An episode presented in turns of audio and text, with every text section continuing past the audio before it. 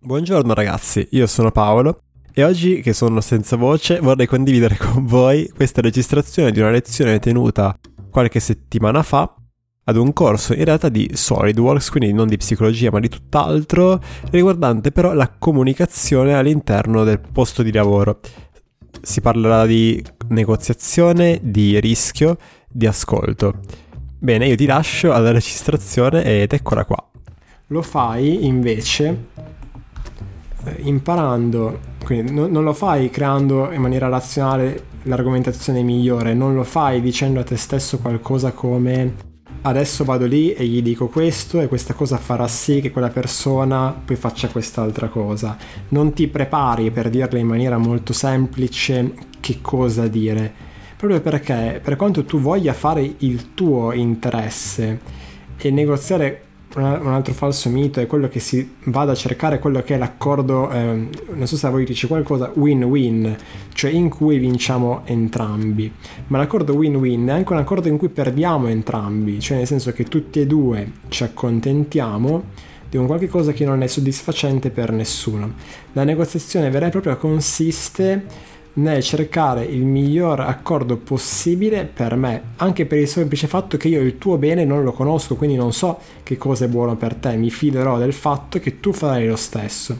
E lo farò in un modo che è il miglior modo possibile, cioè un modo collaborativo che farà sì che nessuna delle due parti coinvolte venga offeso, ma che anzi se tutto va come deve andare sia persino contenta di collaborare per quello che di fatto è un mio scopo qualsiasi tipo di negoziazione e collaborazione è di fatti un compito cooperativo. Ossia, io non sto cercando di manipolare l'altro affinché lui faccia qualche cosa che sia buono per me a sua insaputa a suo riscapito. Io sto creando la possibilità per l'altra persona di collaborare con me. Questo significa, ahimè, che non siamo onnipotenti, cioè nonostante esistano decine e decine di libri su come convincere l'altro a fare quello che ci pare, in realtà questo non è possibile e non esiste la formula magica che una volta espressa farà sì che l'altra persona cada in preda della nostra volontà. Questa roba qua non è possibile. Tu non puoi, di fatti, costringere una persona a fare qualche cosa che non vuole già fare. Dette in maniera molto semplice. Tu non puoi farti assumere da un datore di lavoro che non intende assumere nessuno, perché quella possibilità non c'è. Però, se tu vieni chiamato ad un colloquio, è probabile, tranne in quei, ahimè, esistono colloqui molto fastidiosi perché sono finti, però quando si tratta di un vero colloquio, tu vieni chiamato perché al datore di lavoro il tuo profilo in qualche misura già interessa, quindi a qualche livello è già interessato ad avere a che fare con te. Il tuo compito è avere ben chiaro che cosa interessa a te e capire qual è il modo migliore possibile con cui l'altro può collaborare con te. Quindi è esattamente l'opposto che andare lì con in testa un bel discorso fatto per fare impressione sull'altra persona, ma è cercare di scoprire come una persona che si muove in maniera curiosa, senza sapere dove si andrà a parare, quale sarà il modo migliore per collaborare. E per quanto sia controintuitivo, questo lo si fa soprattutto imparando ad ascoltare l'altra persona che è tutt'altro che un atteggiamento passivo. Io, ascolto perché sto cercando il miglior modo di collaborare affinché io ottenga ciò che è buono per me, eh, non per fare un piacere all'altro, per compiacerlo. L'ascolto farà sì che io individui quelli che sono gli indizi eh, che mi permettono di tracciare il miglior percorso possibile affinché noi possiamo collaborare per ottenere il risultato sperato.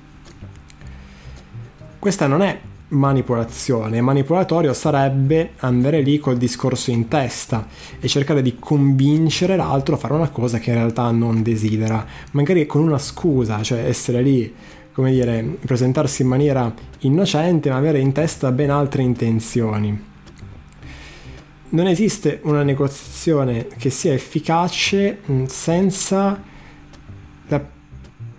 possibilità di correre un rischio, c'è la possibilità di creare un conflitto. Tu sei uno scassapalle perché stai andando a rompere quello che è un equilibrio che a te non interessa con l'idea di crearne uno nuovo e migliore per te. E questo crea eh, tensione. Per definizione, per quanto un equilibrio possa essere disfunzionale, la persona che eh, lo possiede, che sta in quella situazione lì, la vede come una situazione conosciuta e quindi una zona di comfort.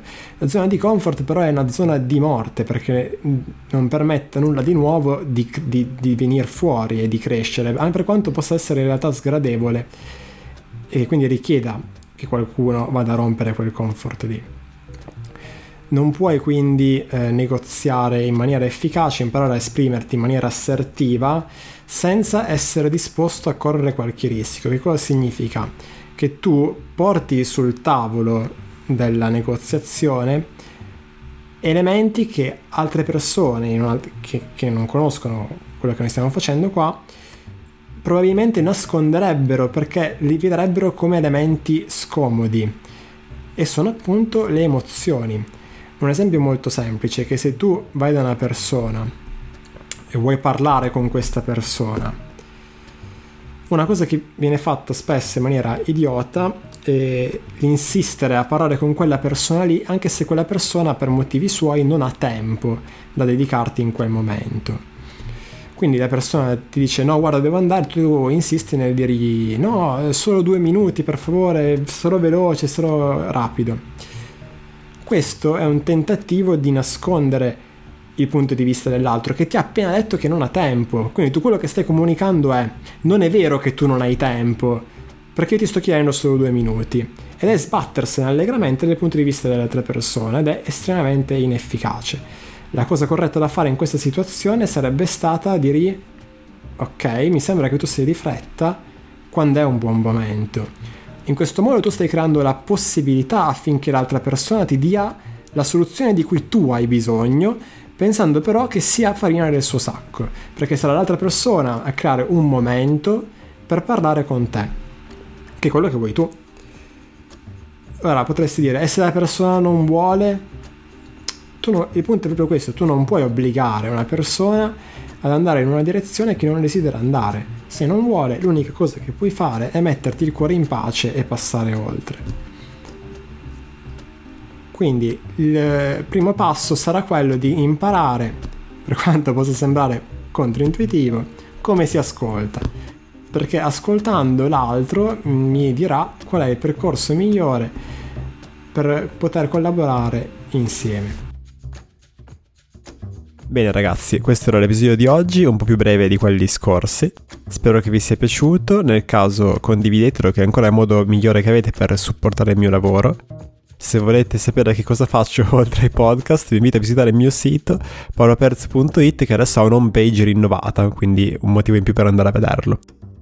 Bene, grazie di aver ascoltato e alla prossima puntata. Ciao!